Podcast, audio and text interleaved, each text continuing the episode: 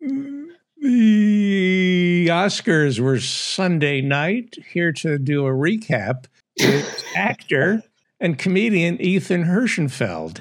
So, what'd you think Yeah. of the Oscars Sunday night? Well, I didn't watch them. Uh-huh. That's, that's Okay. my recap. All right. I, I didn't didn't watch.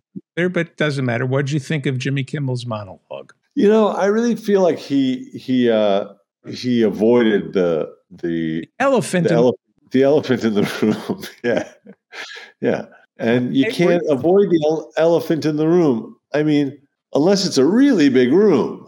I Mhm. mean, then I. But in most rooms, an elephant. That's why they, that's where the expression comes from. In most rooms, an elephant is it takes up a lot of the room. Um, so yeah, I thought he. Uh, I thought he had some good jokes. I was offended by a couple of them.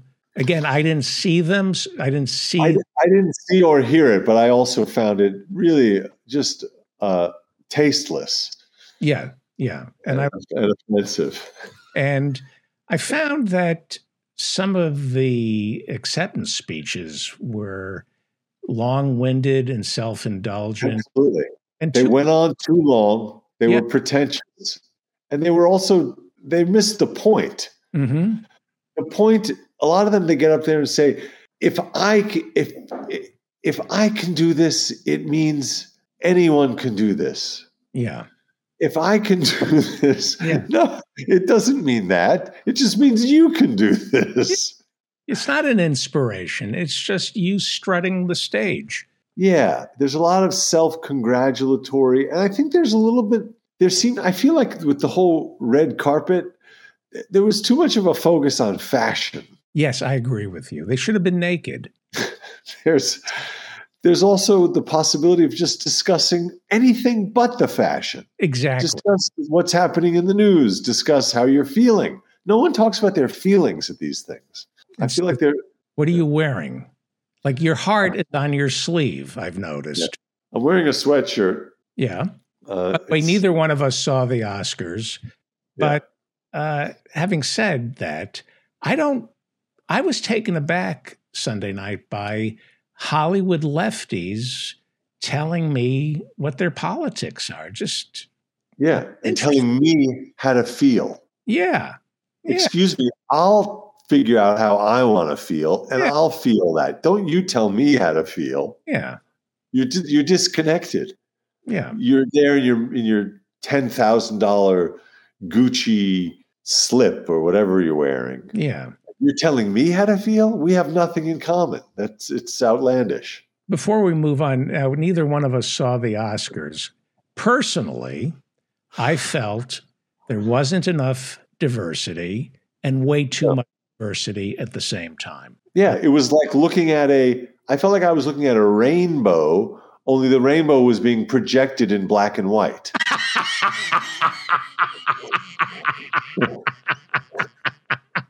so you can tell that there's a lot of difference, but it all looks the same. Yeah, yeah, yeah. Yeah, that's how I feel like a Xerox of a Xerox. Uh huh. In all seriousness, I had no interest in the Oscars. Now, why No. is that? Because I'm getting older, or I, this is a cultural shift? How did they do? I, I would assume the ratings were not good. They they seem to go down every year. I now who won? Was it Kansas City or Uh, Philadelphia I think Tampa. in the Oscars? we're desperately in need of a communal experience. Chris Rock's special on Netflix Yes. it was programmed a week before the Oscars and it had to be, you know, like the Super Bowl. Are we running out of national shared experiences? We are. Um, and by we, I mean the Jews. I'm speaking here on behalf. We're a divided people at this point. Yeah. We don't know wh- what to think. We don't know who we are. We don't know where our allegiances are. Um, we don't know. We don't know whence we came or hence we're going. if that's English, it's It- very. We live in very divided times, or a divided nation. I'm not sure which. Well, the I think the Jews uh, have a wanderlust that's been forced upon them. Yeah. I think before Netanyahu, there was this Yes. that okay, you know, if things get bad in the United States, there's always Israel. Yeah. And I have a feeling a lot of Jews are, it's too painful to look at what's going on in Israel right now, isn't it? It's painful and it's also it's like looking in a mirror, but it's also like looking in a mirror through the wrong end of a That's- pair of binoculars. Yeah. because it's very small, but it's a mirror. So it's a it's a democracy that's being threatened, but it's such a small democracy that you know we you think we have we have we have trouble counting votes here, but there it's very easy because there's just like seven people. Mhm. So elections counting votes is very simple. and because there's so many parties, everybody who lives in Israel is a member of the Knesset, as I understand it. That's right. There's so many parties. It's like it's like uh, it's Oscar. like it's like Saturday night at a at a state university. um, Where are we going to I go? also, I also want to say as a as a as an American, I'm I'm proud to be an American, but I'm also proud to be an Earthling hmm of all the planets. Yes. Yes. I mean, we really have. I just say, really, the atmosphere. What I come for is the atmosphere. you got, you got to give it to this planet. Yeah. Great atmosphere. Yeah, And you pay extra. Music- The music, eh, but the, it's just great atmosphere. Yeah, it's yeah. Uh, now, if you had to leave, and eventually we will have to, Yeah. is there a planet that you think might interest you? Mars, Uh, Venus. Don't say Uranus. Not going to go there. We're way too, way too, oh, too many rings. too many. could Um, you, well, let me ask you about the moon. yes. could you live on the moon if you if you discovered there were they were setting up a colony Yeah. of like-minded people hmm who were vegan Right.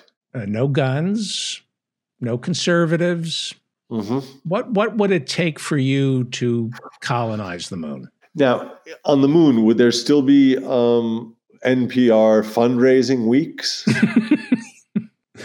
no just npr you wouldn't okay.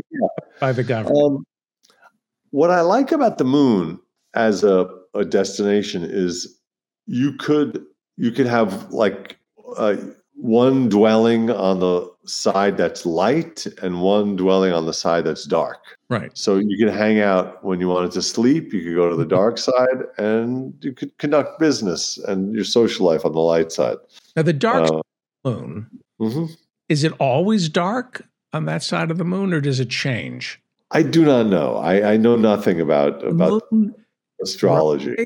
and that certain parts of it are dark at one time or I think it has to do with just the what we're what we're able to see from where we are. Now, if I get let me get this straight: the sun is in the center, that's what they say they say, and then now the Earth is going around that, and then the moon is going around that, the and then going around the earth which is going around the sun yeah, but and they're all they're all rotating on their axes.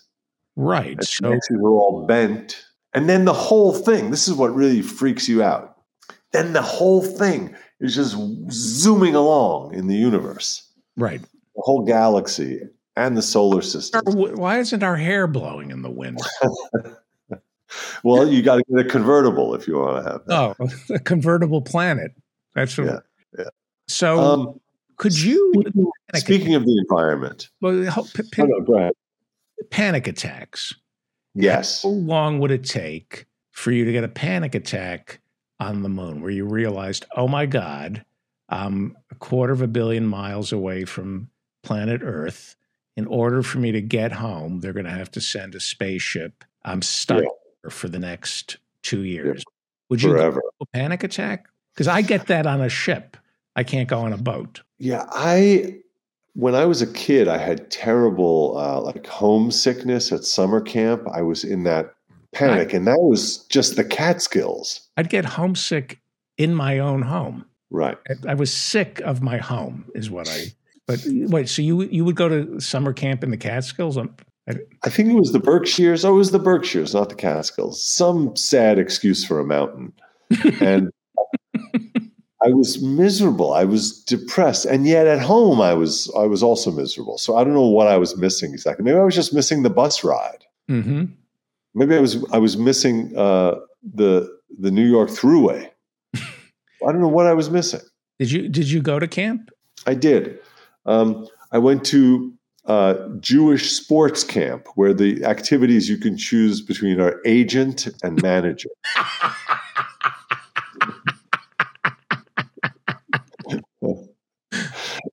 you really go to Jewish sports camp?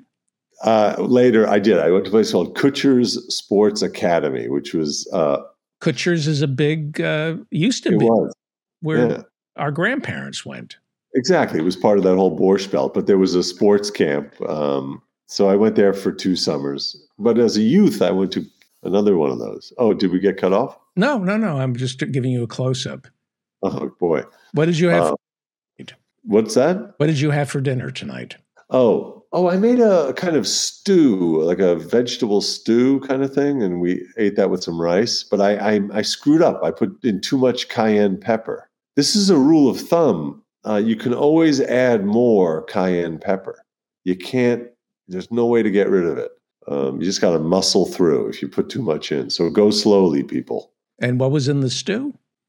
There was a little bit of this, a little bit of that. Uh, What what what did you use more of this or that? Was It was equal. It was two. It was one part this, one part that. There was sweet, not sweet potato. Um, it was like a butternut squash kind of thing, and then there was some potatoes, and there was uh, celery and carrots. Where's your protein? Oh yeah, geez. Oh, I had some peanut butter today. I don't. I think I did have a little bit. I was low on the protein today. Thank you for reminding me. We Um, a bean soup two oh, nice. Yeah, It was like, how can you not believe in a higher power when yeah. you bite into those beans? I made I made a I, I had a big mistake with a with a veggie chili the other day, which I'd never done before. I thought I'm just going to make them without soaking the beans or cooking the beans before. I'll just let the beans do their thing while making the chili.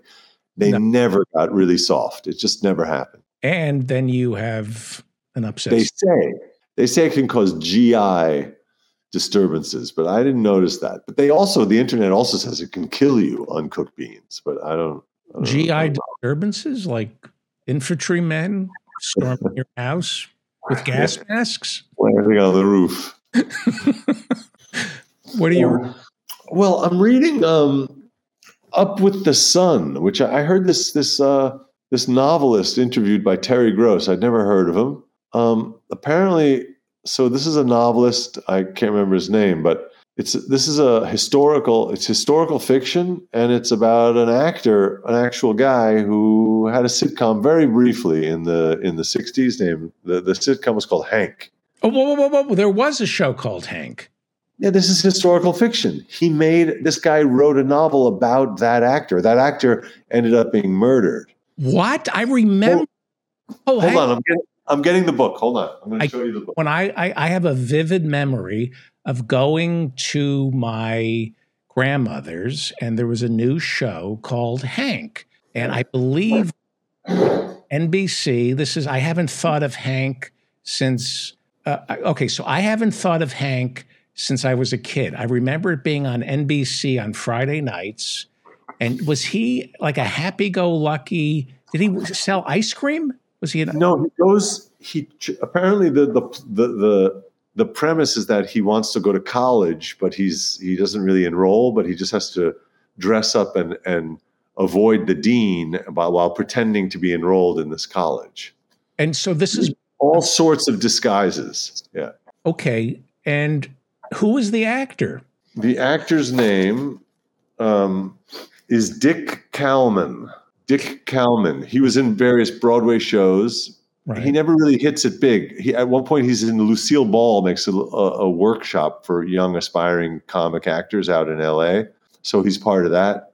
He um, and so what is has is a few it about? the novel it's just uh, this it's it's it's pretty great. It's uh, so the guy's name is Thomas Mallon, the novelist, and it's a it's a very uh, detailed, researched story and basically a fictionalization. A lot of it is imagined of what of the years leading up to his um, his his death. The guy ends up murdered. This actor. I had no. And uh, it flashes back to the, his the 50s and 60s when he's an up and coming actor, and then it flashes forward to around 1980, around the time he loses his life. Um, so I recommend it. Wow. But um, th- this this author uh, Thomas Mallon, apparently his journals from the 80s were published by the New Yorker a few months ago, which I want to look them up because uh, a lot of his friends, uh, colleagues, everyone in his milieu in the 80s was getting sick and dying from AIDS. So he published, uh, he, he wrote diaries at the time, which then the New Yorker just published them. Um, so that, that was the other. And is this a new book? Yeah, this is a new novel. Yeah. So I'm reading that. That's then I'm all, yeah, it's funny that, that you know of that. Uh, yeah. Oh, and then this is the other thing I just started reading. This is about uh, this is about the Bardo, that that in between state. How this we, is that, how we die. That, how we live is how we die. It's about the uh, this Buddhist concept of the Bardo. And apparently, there are like six Bardos. These are these in between states uh, between life and death. Um, um, and there's some other Bardos, but the the theme seems to be that life I, is. How do I get to Brigitte? Brigitte Bardot. Oh, that's funny. Yeah. That's that, I guarantee you, nobody ever made that. I'm kidding. That must be. Uh, so um, Bardot. I've you. I've heard the term Bardot. I'll meet you on the next Bardot. That's a lyric to a song, I believe. Oh, really? I, well, I, I want to say it's a Bowie song that I'll meet you oh, on I don't know that. Bardot. Yeah. It's a lyric. What what is what is the next Bardot? What would that mean? I don't know, but the concept here is that um, impermanence and the fact that our lives are one experience after another, essentially of death. Every experience we have, the the the bean soup that you had is now just a memory. Mm-hmm. It's just a, an episode that happened and that died, and now you move on to the next thing. So there's something in there about getting comfortable with that, getting comfortable with impermanence, accepting that things, everything dies, and that we're going to die, right. um, and, and, and that there's a freedom or a, a, a diminishment of anxiety and suffering. I think that can come from accepting that and thinking about our own deaths instead of doing what a lot of people do, which is to ignore because of the fear of death, ignore it yeah. Like and, and, spend your life just uh, doing whatever you can to to deny that that ultimate reality. Well, I, I deny change. Now they say you cannot dip your toe into the same river twice. Mm-hmm. But if you move to Minnesota and you dip your toe in a river, I would say in late November, and wait for it to freeze, you can have your toe in the same exact river for about three months. So that's one of the things that I do to fight change. I'm all for permanent. Duluth. I'm sorry? Duluth. Duluth. Yeah. Duluth is in the news. Something with surfers in Duluth. I don't know what they're doing there. So you don't um, change. I, I I'm very much afraid of change, although I know I think I am I think I am too. I, I and I think maybe more so than I used to be. You know who yeah. change cats? Do you ever change? Do you ever have a cat box that has to be changed? Do you ever see a cat when you're changing the box? They don't like it. You you didn't grow up with cats? No. Cats, you you know, cats act really cool and nonchalant until it's time to change the box. Mm-hmm. And they're, what's going on here? What are you doing here? This is my toilet, right. my bathroom. What are you What are you doing in my bathroom? Get out of here! Yeah. They get very antsy until it all settles down. They got to check it out. They're they're like. Mike Huckabee and Sarah Huckabee. Who's in the bathroom? Who's who, are you? Are you in the right place? They're very. You know who, um, who is probably really good on impermanence? Rats. Really? they're just living it all every moment, every night. Where's the food? I'll go get the food. Now I'm going to sleep. Now I'm going to go find. They're they're just they're totally in the moment. Yeah. And do they, they Wild wild animals. and they made for life. I just made that up. They don't. But I just figured I'd say that. Yeah. And in in uh they're polyamorous also. And that means what? They try different types of sexual positions? No, I think um, it means they uh, they like to sleep with parrots. Oh, No, no, no. They're um, they're uh, they have multiple partners. I don't know what it means. let me bring in Professor Harvey J. Kaye All right, We're going to wrap it up. great. Uh, let me see if I can bring Professor Harvey J. Kaye in here, see if it works. Did I do it? No, I didn't. Can you hear me? I, I, I can hear you, but let me see. What am I doing wrong? The- Is something I need to do? No, no, no. Uh, You're perfect. You're perfect. Let me let me wrap up with. But can you hear Ethan? I, I can, yes. Very Hello, rich voice he has. Hello, Professor. How are you? Good. Good. Good to see you Let or me. hear you. See you. Nice to see anybody these days since I haven't seen David in God, uh, months. Months. you look great. Let me wrap up with Ethan. And Sure, then- I'm not insulted. Go right ahead. okay, uh, it's amazing this technology is working. Let's plug some gigs. I, I, I, yeah. Where are you performing? Me, Yeah. this is it right here. All right. this is it for me right now. Also, I had a thing last night. That UGG, that UGG comedy, and then I have a thing on the 25th in DC. But it's it's for it's for the animals. It's a it's a fundraiser for a uh, an animal rights, vegan friendly, non dairy, uh, eggs excluded, no flesh. I'm going to read you an excerpt from this great book that will cheer everybody. Oh. Well, Today is Now by Dr. Yes. Samuel Benjamin. This is a masterpiece. Everybody should go out and buy Today is Now.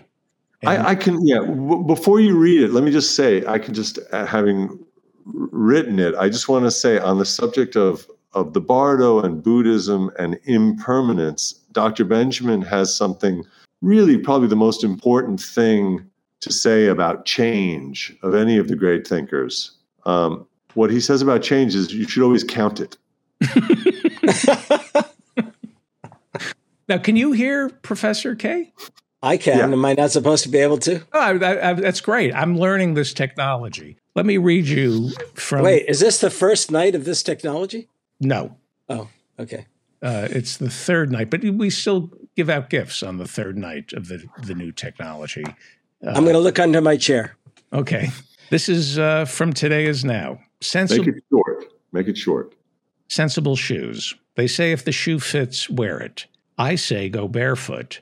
Feel the earth and the earth beneath your feet. Feel the grass, feel the gravel, feel your environment and be in it. Sometimes the shoes and the socks, and especially the heels, remove us from our reality when reality is all we ever have. Wow. Yeah, that is from Dr. Samuel Benjamin, author of Today is Now. It seemed like I was going to start selling shoes, like it was a footwear line. Maybe that's a good idea, a spin off. I need more merch. Okay, thanks, David. Thank you, Ethan. God bless. God bless. As an Alaskan, I am so angry. He's back. He is back. He is back. Professor Harvey J. Kaye joins us. He's the author of FDR on Democracy, along with many other books. The reason I bring up FDR on democracy is because you are advising presidential candidate Marianne Williamson. And she is Yeah, a Democrat yeah. nation.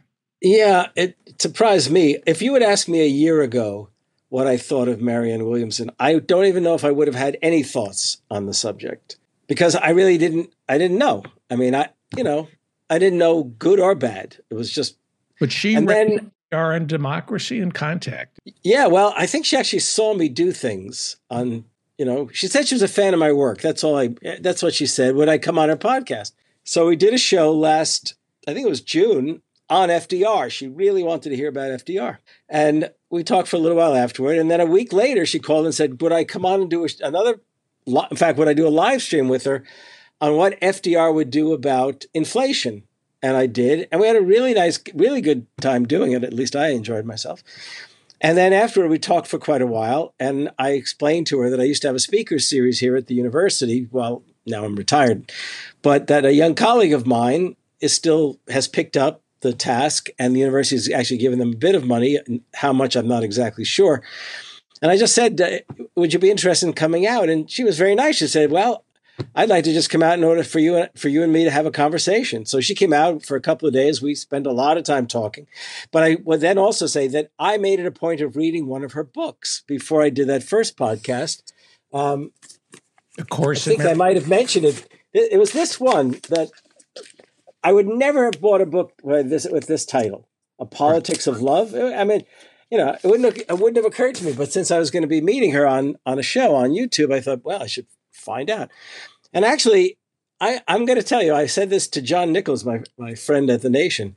I actually think it's the best presidential campaign book I'd ever read. Really? Because I mean, most president, there was no triangulation. You know, the, the Obama campaign book was a triangulation. Triangulation. In fact, I remember my students had to read McCain's presidential campaign book and Obama's, and although they were almost all progressive young students, they much preferred McCain's book because they didn't feel he was triangulating, whereas with really? Obama, it was like this, this, and that. Um, anyhow, so I read the book, but she also hit important points for me. She paid a lot of attention to history. She was very interested in FDR. I mean, it just somehow resonated with me. I mean, it wasn't necessarily quite as radical as I would have liked it, but that's not the point. I was just really surprised. And we, and I the conversations I was having with her were, were, were really fine. When she came out here, we had serious conversations about should she launch or not. And I told her that I really wanted to have her voice in the mix, that whatever happened in the next couple of years. And she said, Well, I wouldn't run just because you want my voice in the mix. Uh, you know, and I said, Well, I'll tell you what, unless Bernie enters the race, given what you've said, I, I, I think it'd be great. I mean, I think someone who's going to speak up in terms of, well, let me start. Medical care, Medicare for all, national health care, right?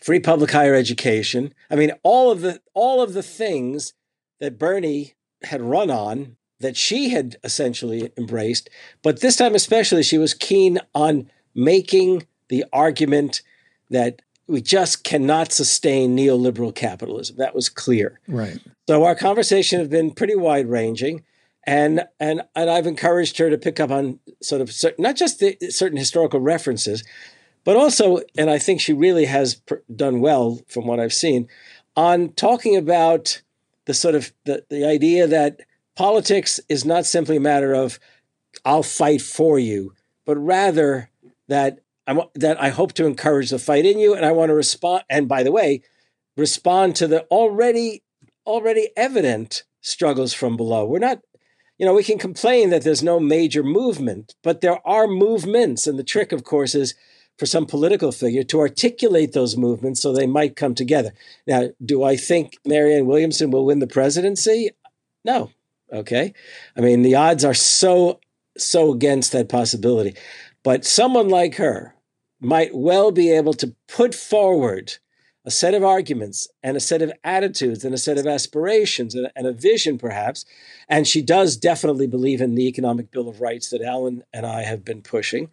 And it just might catch fire to the point where it might actually shape the public debate. And, you know, not to fantasize too much, it might at least pull the Democratic Party over to the left. And by the way, I mean, it amazed me when I've told my former students and young people, it's amazing how popular she is with young people. I, it really does surprise me. Absolutely. If, in fact, I mean, it's why is good that? to hear. Why why is she so popular? Probably because probably because especially recently she's really been speaking to the to their anxieties and their aspirations.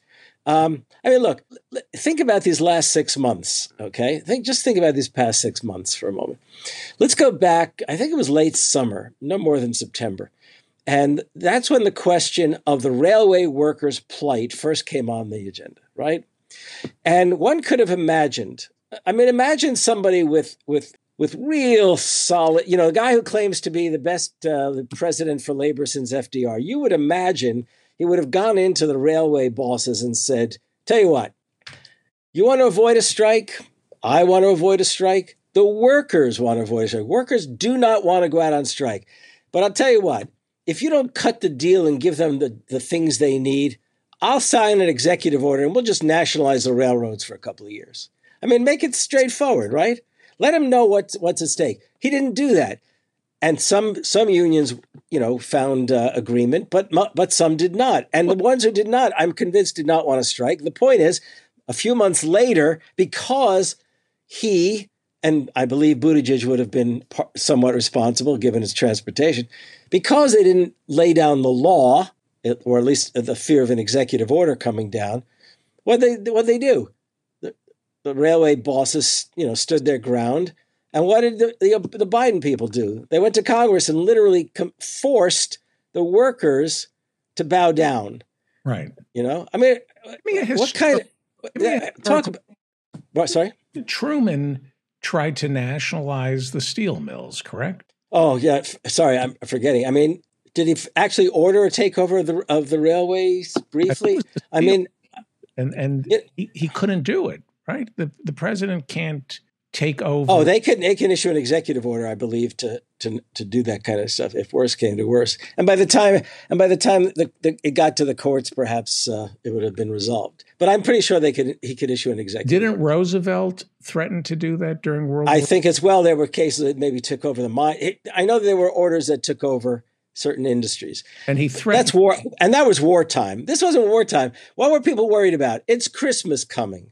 Right. Well, okay, it's Christmas coming. How about giving some health care days to workers? I mean, I mean, it, the it's so outrageous what Biden did, or what he didn't do. Okay, that it's utterly outrageous given all the hype, right?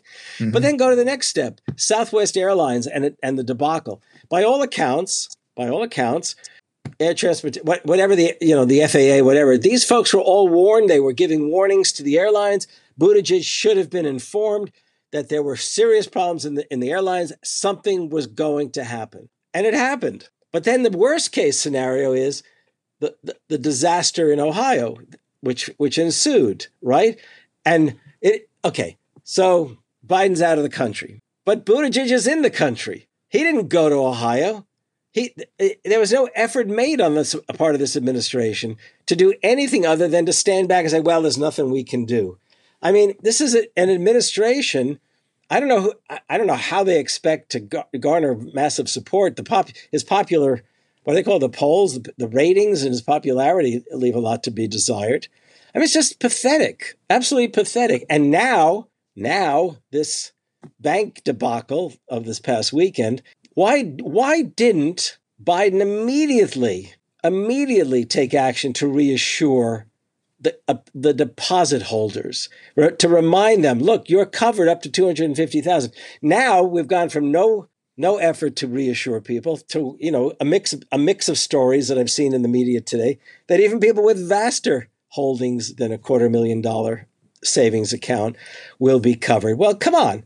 I mean, this is this is like two, what is it 2008 or 2009 all over again. It's it's not on the maybe not on that scale, but the fear was there, and and we find out later that yeah, lobbying was done the Senate had approved, and whatever, whoever was in Washington approved the idea of reducing the regulations. They're all going to try to point a finger at Trump at first, but the fact is that they, you know, they were willing to let let the regulations uh, be weakened for a certain scale of, of banking, certain scale of banking. We're talking about multi-billion dollar accounts. This is one of the largest banks in the country. Right, right. Sorry, so that that's been on my mind, and I keep thinking, of, my goodness, you know.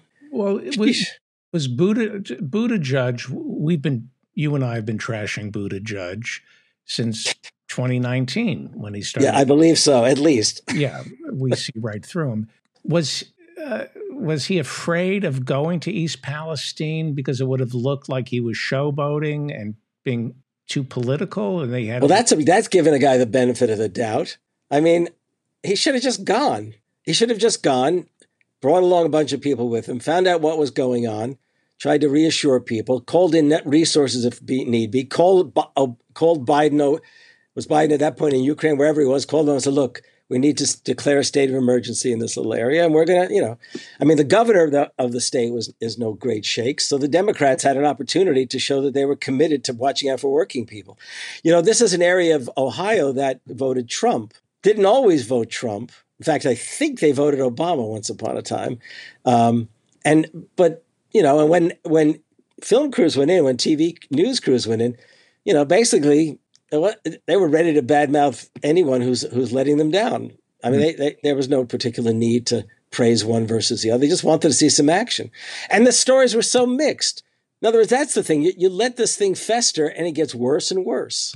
Is Biden his, from a historical perspective, looking at the grand sweep of time, yeah, is he a consequential president? D- despite all the complaints, when you look at these massive spending bills that are about to kick in, the you know the Inflation Reduction Act, the bipartisan infrastructure bill, these they say are going to the CHIPS Act they say this is not, okay. So he's he's done sure. There's a couple of nice things, but I will remind everyone the disasters of his first two years, okay. along with all that. Okay, build back better.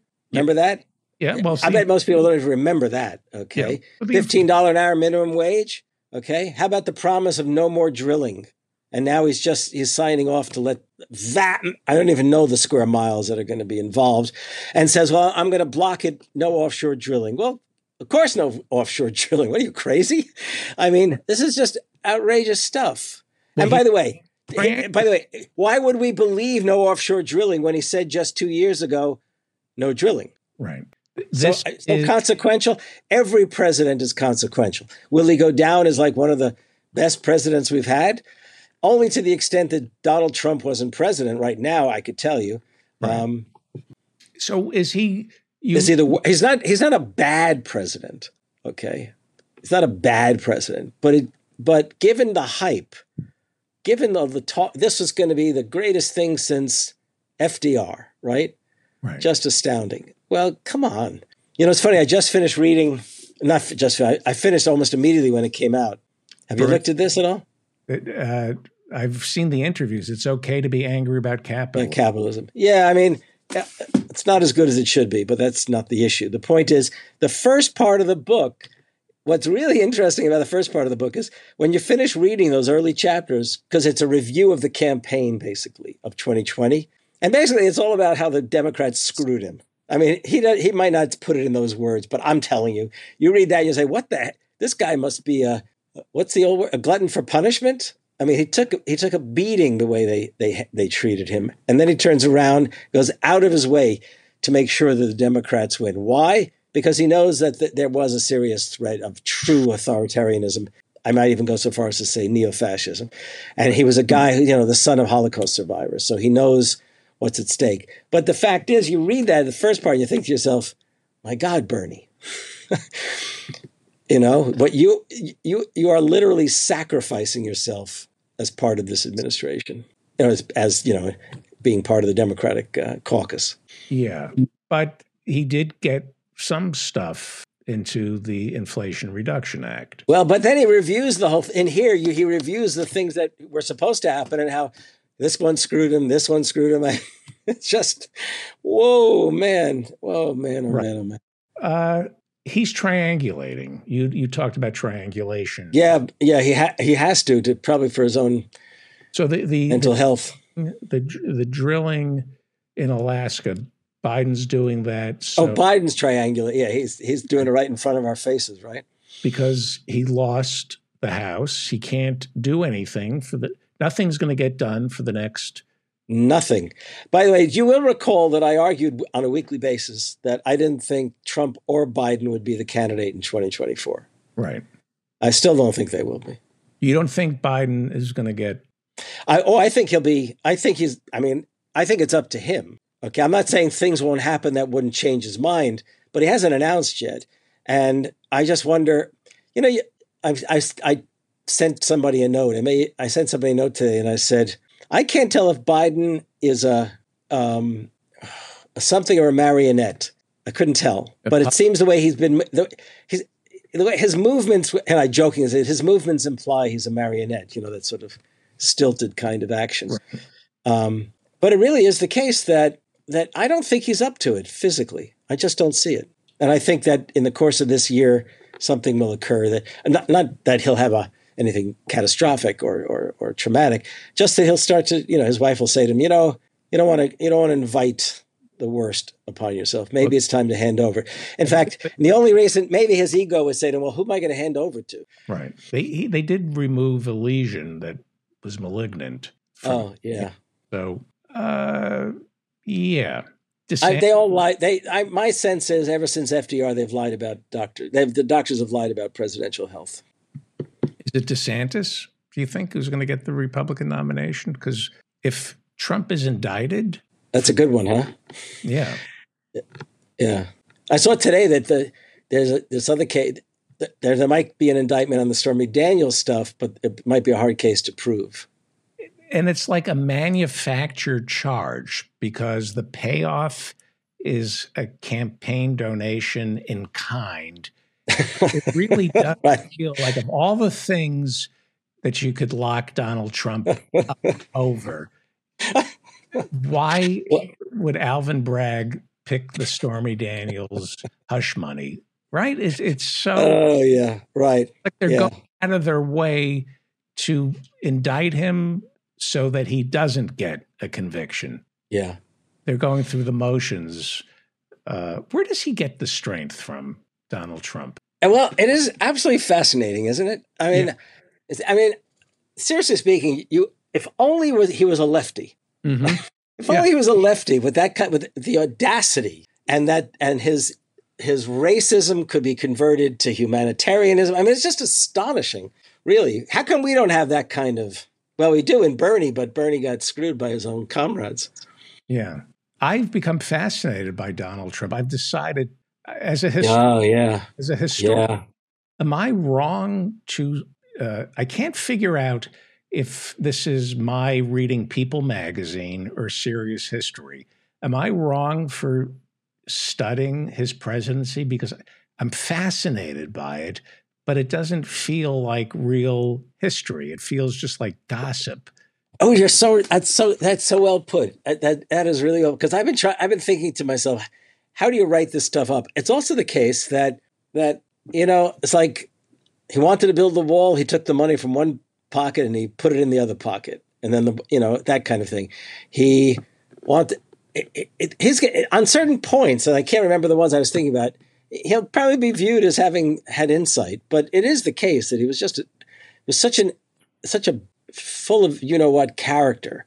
But that, in academia, you have people who are experts on Kennedy and and FDR. I'm talking to one. There is is there going to be Trump studies? Is there going to that you ask? These are good questions. I wish I was prepared for them. Um, there's bound to be. It's going to have to be but you know what it is? Whoever's going to do it, the question will be how long will they have to wait before it's got to be more than just, you know, either spewing from the right or spewing from the left. I mean, he's so, as a figure, he's so unusual for having been president that it, it, it's almost like you have you have to figure out where am I going to plant myself in order to make full sense of this, and and not f- to forget that the way was paid. And by the way, if it's somebody who writes this who's a liberal, forget it. It's going to be an awful work. Whoever deals with it has to put it in the framework of the Democrats for 40 or more years paved the way for this possibility. Mm-hmm. Okay. Mm-hmm. And so it has to be the case where you even as you're going to show Trump to be what he is, you're going to reveal the Democrats for what they are at the same time. Right. Right.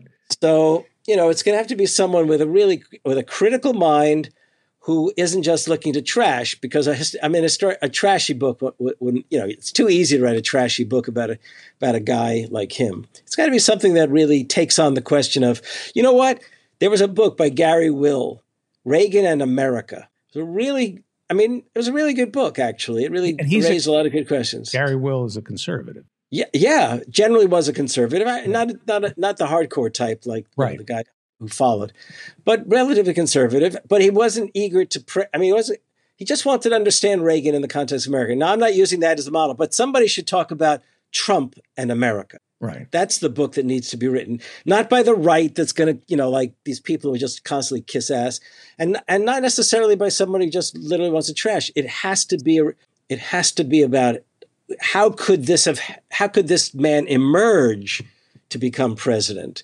Okay, and to do that, it requires dealing with the Democratic Party. It requires dealing with, you know, the standard Carter, Clinton, Obama. It requires dealing with the ways in which the Democrats truly turned their backs on working people. And by the way, Bernie's straight out about that in this book about uh, you know the way that they did that.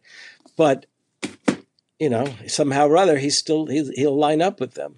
By the way, what is missing from Bernie's book uh, is the fact that he still doesn't quite get it regarding grabbing hold of history, and he hmm. still doesn't quite see the degree to which, had he done so, his performance in the debates and otherwise might have been much different. He's it's, but he didn't need to in this book because he's pointing out how Bloomberg, Buttigieg, and Warren basically he doesn't talk. He doesn't say Warren put a knife in his back, but he hints at it.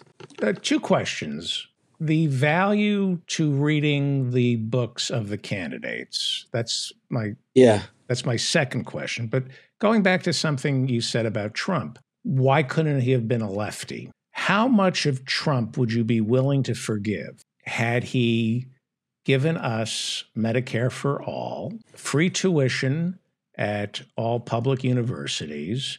What would you be willing to explain away? Well, yeah, funny, that's a good point because, and I'll get to the, the answer, which is Medicare for all. Right. Here's the thing when he was on the debate stage, I don't think people realize when he was on the debate stage, he was defending health care as I recall. He was ta- he actually made a remark to the effect, "Do you want to see people dying in the streets?" This was like because everybody else was against some kind of universal health care. Right. He postured as if he believed in it. Pro- of course, the point was that he postured and then the he he set out to kill it. Mm-hmm.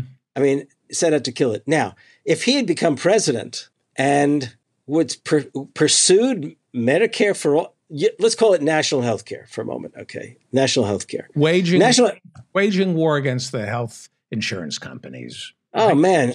Yeah.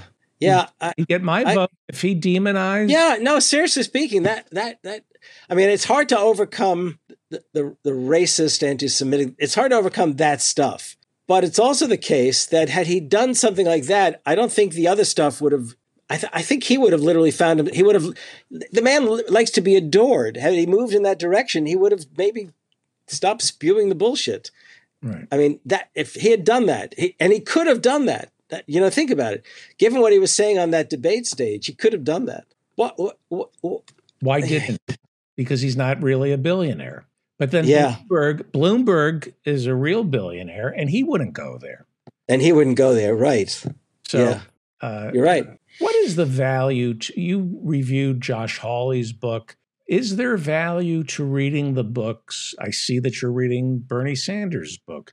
Yeah, as I said, I read that. Yeah. trust these books? Do you feel they're propaganda? Are they important? You you assigned Obama's book and McCain's book to your students. They ended up liking. Well, it's not, when you read these things. It should. I always tell the students it, it isn't just what they say is important. You're, you're going to look for what they don't say as well. Things that should that should likely have come up, okay, or the ways in which they address the things they do say. This will tell you. I mean, they my students were. I didn't say anything about triangulation, and I'm not sure even sure they use the words. I think they use the words like first he says one thing and then he kind of contradicts himself, or you know that kind of stuff. Well, let that's that signals the presidency, and that's look. Obama lied when he ran for president. He, he, lied, or and and he hedged. He never actually said universal health care. He hedged, okay, but he did talk about his commitment to labor. And and mm-hmm. what did he do? He tried to he, he brought in was his name was it Arne Duncan whoever it was they brought in for Secretary of Education who went after you know right Arne the, the teachers the, you know teachers unions those kind of things. I mean, so it's you know you can you get a you get signaled by these kinds of things. Similarly with I read Trump's book I read his campaign book, which is kind of kind of funny because he had a lot of pictures of of things he supposedly built, you know, to show that he was a, he was a builder. And and it was interesting to read because he it's it's like it's it wasn't that he it wasn't that he triangulated. It's that he knew how to. I don't even think he wrote it, but he probably talked it, and somebody then turned it into prose. It's that uh, he, you know, he assures people about Social Security, Medicare, and so on and so forth. But of course, he didn't say anything about the fact that he would gladly go along with the Republicans to give a, you know, trillion dollars back to the rich and the corporations, those things. Right. So um, now Hawley, I read Hawley's. You will recall, I read his book. Right. You know, the tyranny of big tech. That I believe was decidedly a can- that was a book that he, he was trying to set out a, a, new politics for the Republican Party. And by the way, in recent months, he's laid out similar kinds of um, uh, essays. I don't. He's got a book coming out in May on manhood. Did you know that? No. Yeah, I can't. I I can't wait to read it. Um, Is there any way the Republicans can redeem themselves after Trump, or was this the logical progression? You know, Reagan to George W. to Trump, and now into neo fascism. There's no reversing this, right? There's nobody it, like Josh Hawley who can redefine well, there, as I said, there is this movement inside the Republican Party to pay far more attention to the needs of working people. The problem is they they don't they won't do it. Right. I read words, they'll they'll dance. I mean Rubio, right. Hawley, and there's there's a think tank uh, headed by a guy named Oren Cass, I believe is his name. He, we had him out here to speak to balance off the progressives, and you know he, his big concern is is the worker the working class question but he can't bring himself to appreciate the imperative of labor unions. Right. They can go so far as to talk about, like the neoconservatives were really never against the FDR social security welfare stuff. They were they, theirs was an anti-communist. Theirs was a kind of a you know it was Reaganite foreign policy they liked and anti-affirmative action, those kinds of things. So, but they, the, the thing is, these guys can't bring themselves to embrace unions. Similar, remember Buchanan back in the was that the 80 what was Buchanan running on the reform ticket? Uh, was that in, in, the early 90s, right? Yeah. Something like that? Yeah. Well, Buchanan tried to rally. That was a right wing populist in Buchanan. You know, talk about the pitchforks and all that, but right. he couldn't bring himself to embrace unions. That's right. always the, they just can't go there. And frankly, they could, you know, they could offer a lot of things. Like they could promise a working class tax cut, and that would be very appealing but they can't bring themselves to really go the next step that would enable working people to what John Kenneth Galbraith called countervailing capital, you know? Right. Professor Harvey J. Kaye, it's great to talk with you. Is the author, Good to see you. Yeah, he's the author of FDR and Democracy. Go buy that and go buy Take Hold of Our History. It's a collection of his essays and speeches, and it's a great uh, entry into his world, his mind. My and, world, right. And follow him on Twitter at Harvey JK. Oh, please do. Yeah, absolutely. Please do. Thank you. Thank you. Good to see you, David. See you. As an Alaskan, I am so angry. Joining us is Dr. Harriet Fraad. She is the host of Capitalism Hits Home, and it's not just in your head. And you can listen to her on WBAI on Tuesdays. What time? 6:30 if they haven't canceled it for something. 6:30 it's interpersonal update and I am on It's Not Just in Your Head with Liam Tate and Ikoi Hiro. Fantastic. America, we fancy ourselves the strongest country in the history of civilization. Our GDP is more than the European Union combined. We are bigger and stronger than any country ever. And yet, it doesn't feel that way. No, because it actually, our power is waning. I mean, there are, first, let's just look at the signs. The dominant empire has the dominant currency, so that the pound used to be the currency against which everyone measured their own currency. Then, when the British Empire fell, it was replaced by the dollar as the US empire started to ascend. Well, increasingly, wealthy people are diversifying their currency so they don't just hold dollars, they hold the Chinese renminbi or Swiss francs. But the renminbi is becoming very popular, or the Chinese yuan. Also, our alliances were very powerful. Well, the new BRICS alliance, which is Brazil, Russia, India, China, South Africa, is now being joined by Argentina. South America used to be under our control. When Biden called the All South America Conference, although he eliminated invitations from um, Cuba, Venezuela, and Nicaragua, only four countries showed up. Doesn't look good. In addition, that alliance is the new alliance that has 12 nations applying to get in. And um, many people around the world are changing out of dollars. The big diplomatic victory recently has been the Chinese brokered victory as an alliance between Saudi Arabia and Iran. Now, the Chinese spent three years working on that. They didn't threaten anybody, but they made it happen. When the United States asked Saudi Arabia, a formal, a formerly staunch ally, to produce more oil to reduce the price, they just told Biden, go pound sand. We're not doing it, right? People don't have to listen. In addition, the United States is starting to internally fall apart out of its own corruption. This week, we had the second biggest bank failure that we've had since 2008. SVB, the um, Silicon Valley Bank, tanked, and so did the Signature Bank in New York. And why did they bank? Why did they fail? They failed out of their own corruption.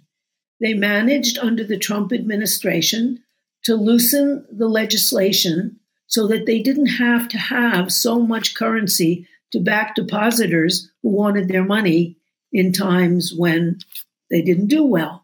Anyone could have seen it coming because as interests have been raised, bond prices go down as interest goes up. So uh, they had a lot of money in bonds. They lost a lot of money. Meanwhile, the tech sector has been in trouble. They've been firing thousands and thousands of people. They're the bank for Silicon Valley and the tech sector, and for a lot of startups. A lot of startups don't get started, they don't do well, so they fail. Mm-hmm. And so you have to have enough liquidity, enough money so that you can pay back your depositors, even though your loans are failing. They didn't do that, and they didn't because in starting in 2016, they hired lobbyists who were former McCarthy personnel working for McCarthy, the Senate Majority Whip. Uh, Trump. Uh, I'm sorry, uh, Kevin McCarthy, the Speaker, or McCarthy. Yeah, but he was the um, Majority Whip for the Republicans for a while, oh, and they decided to get to um, the Congress and the Republican senators and Congress people through the McCarthy lobbyists who they hired. I they see. also hired um, a fellow who had worked for McClellan, who also worked on getting this whole exception to the Dodd Frank banking rule, saying that their banks were so stable they didn't need a whole lot of deposit insurance. Right. And 90% of the people in Silicon Valley didn't even have federal deposit insurance. That's a lot. Now, Biden says he will give them their money back. But whoa, at the same, and that's corruption, figuring out people don't need the security they need so that you can make more money for yourself. In addition, the railroad, that was sure, just sheer corruption. The railroad oh, operators were told to ignore some of the safety signals because it costs money to wait with the freight instead of keep it going on a train whose wheel is going to come off and chemically poison the whole area of the United States. And more than just that area, people are getting terrible allergies in New York now because of the chemical, the winds carry the chemicals. They're poisoning everybody because of profit. At the same time, the Republicans are saying, okay, if you don't cut programs in order to uh, balance the budget or reduce the debt, we won't pass your uh, budget for next year. Of course, the discussion in this grand corporate corruption is not, well, first of all, let's take away the over a trillion dollar tax cut that you guys got under Trump. Right. Then let's change the laws that have made income go up. For example, I looked up under inheritance taxes, even under Reagan. Six, you could leave $600,000 to your children without any kind of tax in inheritance tax. Now it's 11 million. Well, that's giving everybody an equal chance, right? Some people start off with 11 million, other Right. people with debt. Uh oh. $11 million dollars, and there's no taxes. That's right. Your first 11 million. And of course, that doesn't count that you can give your kids paintings worth a fortune and they're not recorded, or give them gold coins or whatever else they do. But in any case, the corruption of the rich is so enormous in this best democracy money can buy that it's falling apart. And if I were an overseas investor watching what's going on, I'd think, whoa, I may never get my money back if I buy treasury bonds and buoy up this economy. Uh uh If I were a foreign investor looking to bank in the United States, I would think, well, what if they start disagreeing with my policies like they did with Russia? Freeze all my assets. I'm not going to invest my money there. Who knows when the domestic politics will mean I'm the next bad guy? And this, the combination of never seeing the consequences of your action and just sheer corruption, abandoning the safety rules of, of freight rails when they're making wild profits, but they just want more, or risking people's money in the bank because they don't have the finances to cover it. And anyone could have seen that. They could have seen that the interest rates are rising, which means that bonds are less val- stocks are less valuable, and the economy is more shaky. Plus, the tech sector's in trouble, and it's one of the only sectors that's doing well in the United States, and it's in trouble, and that's where you're um, lending, and that's who's supposed to pay you back. Maybe you better have a little more on hand. Right. We're in a. I read. I, I was surprised that we're in a bear market uh, when it comes to tech stocks. That they're down something like one third. That's right. I, I, and I went, really? You would think that would have been one of the top stories that the stock market No. is down one third. That's right. They are very quiet about that. And the stock market bobbles up and down on its way down. Right. These are all danger signs. And the psychological aspect is everywhere is danger to the American way of life and the American economy. It's falling apart. The Congress is falling apart. They're yelling at each other, and a lot of things are off the table, which are obvious, like raise taxes on the rich and corporations. That's easy. You know, then, then we wouldn't be in trouble. And so I think Americans are upset and they're taking it out in violence and shootings. There's now more than one mass shooting every week. No, every day. I'm sorry. It used to be once a week. Two a day. Uh, two a day. Yes, it's more like two a day. And people beat each other up over minutia that there and domestic abuse is up, child abuse is up. There's a sense that people know something awful is happening, but they don't face it and their newspapers won't tell them about it. Right. And it's not on the radio, but the place is falling apart. We need some kind of a socialist alternative like every other democracy has. They don't only get to choose different people, they get to choose different economic systems. And France, Germany, all over Scandinavia, nobody else allows private money in elections and elections to go on for a year. France, they have two months, Right. and no one's allowed to buy TV or radio time. They can put up posters. Right. But you know, this is corruption through greed and through unchecked capitalist greed because we don't have the socialism to balance it. Yeah. I had some insight into how the people at the top think because somebody showed me how to look at the numbers for my podcast. And I could see where my listeners are. And Mhm. I do have some listeners in, you know, Alabama, God bless them, and you know, Mississippi and Louisiana, but not really. They're not, you know. One from Idaho wrote to me, one of your listeners from Idaho. somebody from Idaho? Yeah, wrote to me. Yeah. Is it Whitefish or is that in Montana? I think that's in Montana. That's, So yeah. looking at the numbers, and I was thinking, all right, if I were a big business and I'm looking at where my customers are, I don't have to cater to uh, what they call the flyover states. In fact, we have listeners in Great Britain and Germany and France. And I'm thinking, oh, so if you're a corporation, you think, what do I care about the people in Idaho? That's not a big market. Screw them. I, I'm going to cater to the world and just find my markets. I don't want Washington getting in the way. Leave me out of it. I am not. I, I, this is not how I think, but I gained insight by looking at the the internals of my audience, and I thought, oh yeah, if you're a corporation, you're not patriotic. You're not thinking about America. You're thinking about your markets in Yeah. India and and Washington D.C. is just some uh, something a nuisance unless it can offer me a contract, you know, to to perform. this.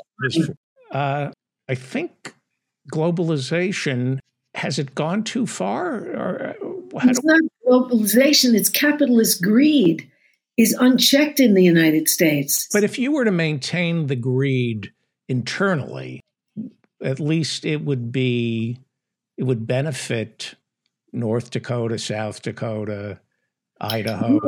Only benefit the rich people there.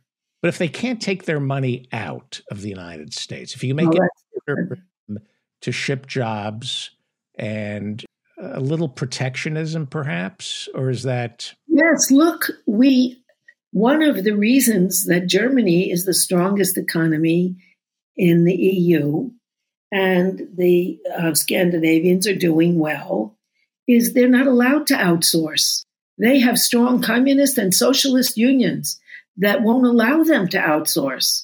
If you are a corporate person in Germany and you have more than 10 employees on your board of directors, you need to have the union and the people in the neighborhood who are affected by what you do or if you go. So that mixes your leaving. And there's legislation against outsourcing. But And- we don't have that. And- Our unions were decimated by the McCarthy anti communism, right. anti socialism, anti leftism. the the GDP of France and Germany? They punch way above their weight. They're doing, Yes, they do very well. That there's this myth that you you can have a a strong GDP and share it with everybody. It doesn't have to be hor- in fact it's better. Look at Norway. Norway has is an oil-rich country, and instead of being like Saudi Arabia, having a few wildly wealthy people and miserably poor everyone else, it's shared. So they're very prosperous because the oil riches are shared. You know, it it's about sharing and it's about competition. Look at France right now. Macron wants to raise raise the uh, retirement age from 62 to 64. There have been already 4 million people in the streets, and every day there's another at least a million. And they're, all the unions are on striking. The electrical and gas workers are turning off the electricity and gas only in the rich neighborhoods, not in the other neighborhoods. But I mean, they they have a sense of their rights, and they have all the parties. When I was in France, I saw an election program where they had about eight people all talking about what they stood for. Eight people from the eight parties that were running for the highest office. We have two parties, and they're both capitalists. Um, one is terribly restrictive and cruel to workers. The other is mildly restrictive and cruel to workers. and, you know, it's not much choice. That's why we have about half of our people who vote, and they have more like 89%. Also, of course, they get the day off on election day. And in some countries, you have to vote. It's against the, the law not to exercise your vote. Really? You have to vote. That's right. It's So better place to live. It is, and America is falling apart. Really, it's falling apart. It's falling apart nationally. It's a laughing stock that they won't pass a budget. They won't raise the debt ceiling, which is unwieldy. And they won't even discuss taxing the rich, even though there's been a redistribution up, up, up. We were the most egalitarian nation in the whole Western world in 1970. We are now the least of all of the developed nations. So and that includes, includes places like Hungary that aren't that rich, or Latvia and stuff like that. Now, you are a psychotherapist. You treat patients and help them. You've helped me on this show realize that, you know, maybe it wasn't my toilet training. Yes. Maybe it's the economic system that uh, exterior forces that are creating my paranoia and my fears and my anxiety. Well, not just that. I do think we're biopsychosocial animals, as Gabor Mate would say, but that the social and the political have a powerful impact on us, which is ignored in most of psychology.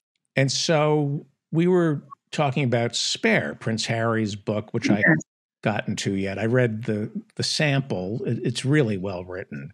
It's beautifully written. Yeah. And so I, I, I do want to get to that. I was thinking about powerlessness at all levels. King Charles is powerless. He's just a hood ornament, but he can take it out on Andrew and Harry. He can bully those he can bully. He can bully the servants, but Absolutely. he cannot really take it out on his subjects. Otherwise, he'd. He has no power. He has no power. That's right. So it is human nature when we feel powerless to look around and see who can we punch and get away with right that that's what people well, how can we join with others to increase our power those are the choices and and in the united states a lot of the abuse that we're subjected to is uh, lateral it's people of the same socioeconomic class maybe even the same gender or ethnicity, race, religion, lateral abuse, as opposed to looking up, punching uh, at the people who are responsible for our feelings of powerlessness. We are in America beating up on one another, aren't That's we? true. We're turning on minorities like um, transgender folks. You know, it's suck up and kick down. That's right. what it was like in Germany, too. Why? Mobilize people's hatred against other people down below them so they don't unite and change the class structure and take power for everybody. What, what is it? Is, is are the Republicans studying a fascist playbook where they say go after the socialists and the LGBTQ and then the Jews and then the gypsies and the, is that a playbook or is that innate? Is that built into? Nothing is innate. Nothing is innate. These are decisions. How do you maintain a falling apart capitalism? Well, you have to find an enemy. Bad Putin, the evil of the world. I'm not saying I like him, but still, bad, bad, justifying a war in proxy, right? Mm-hmm. Bad transgender people, bad minorities. You have to take whoever is beneath you and step on their head to try to feel a little taller. That's one alternative. And that is what fascists do in order to stay in power for the rich. That's what happened in Germany. The communist and socialist parties were very strong. And the big capitalists decided to invest in Hitler to put them down. Hitler would have been just a weirdo if he hadn't had all that backing from the top which they did to protect their money. And the same companies still exist. Krupp, Tommy Hilfiger, who you know designed the uniforms, all those that kind of person. Right. But Hugo, was, you know, was Hugo Boss? Well, maybe it was Hugo Boss. Yeah, yeah. that's right. But uh, it's the same idea. You preserve capitalism by forcing people and by immiserating them to give more to the top and getting them to train their anger onto people who are below them. Right. Whether they're Jews or black people or transgender people or LBT, LBGTQIA or any any other group that you can find right to vilify. Right. I was watching CPAC, the, the big uh, conference fascists. I mean, let's Yeah. what they are now. They're fascists. One of the speakers said it is a war between the American people and the professional managerial class. It's a war between the haves, no, I'm sorry, the have nots and the professional managerial class. And I thought, wow, they really are getting instructions from the Koch brothers. Yes, they are. Demonize the professional managerial class, not the people who the professional managerial class answer to. So- Exactly, and work for. Yeah, it's it's. I thought, wow, this is really calculated. Don't go after the rich and the powerful. Go after doctors and lawyers and professors and accountants and all the people who make the red state voters feel inferior and stupid. I thought That's right. calculated. It is calculated. It's calculated. Right. In our, we have uh, we have uh, three more minutes left. What are you reading for pleasure? I'm reading a book by um, I even forgot his name. It's called of Black Women in Black Women's Consciousness in the in the Communist Party. What the black what the Communist Party did in the late 40s and the well the early 40s and the late 30s to bring black communist women's consciousness and to foster race, gender, and economics as very important aspects of life and liberation. I had never heard of most of these things until I read Hammer and Hoe, which is the story of the black and white t- tenant farmers unions organized by the Communist Party in the 1930s, which were powerful and strong and united black and white. I didn't know about that. And I'm realizing these huge lacunae in my history. Right, lacunae meaning gaps. A lot of uh, my Black holes. yeah. Yeah. I shouldn't say black, it's kind of big Yeah. holes. the the my understanding is unions were not too welcoming to African Americans in the 30s. They weren't in the 20s and 30s. They wised up when black people were used as scabs. They decided to accept black people, like in the Longshoremen's Union when Martin Luther, they had a united black and white workers. They allowed black workers in, and then they won for a change. Right. And Martin Luther King said, unionism is the powerful force to unite blacks and whites together. Right. You you broke up. You broke up. We have a. The, he said I'm what? sorry. No, it's unions unions are the most powerful force to stop racism. It's black and white together. and and the racism in the Communist Party was it less pronounced than in the unions? Totally unpronounced. They had a big goal of accepting women and accepting black people. And in the early years of the Russian Revolution, not later, sadly enough, under Stalin, but they also welcomed homosexuals. Uh, Russia was the first country to give women full rights. 1917, women had rights to vote, women had rights to abortion and birth control, women had rights over their families. And in 29, in 1919, gay rights were given. Really? Yes. So the, in the beginning of their revolution, it was a very progressive revolution.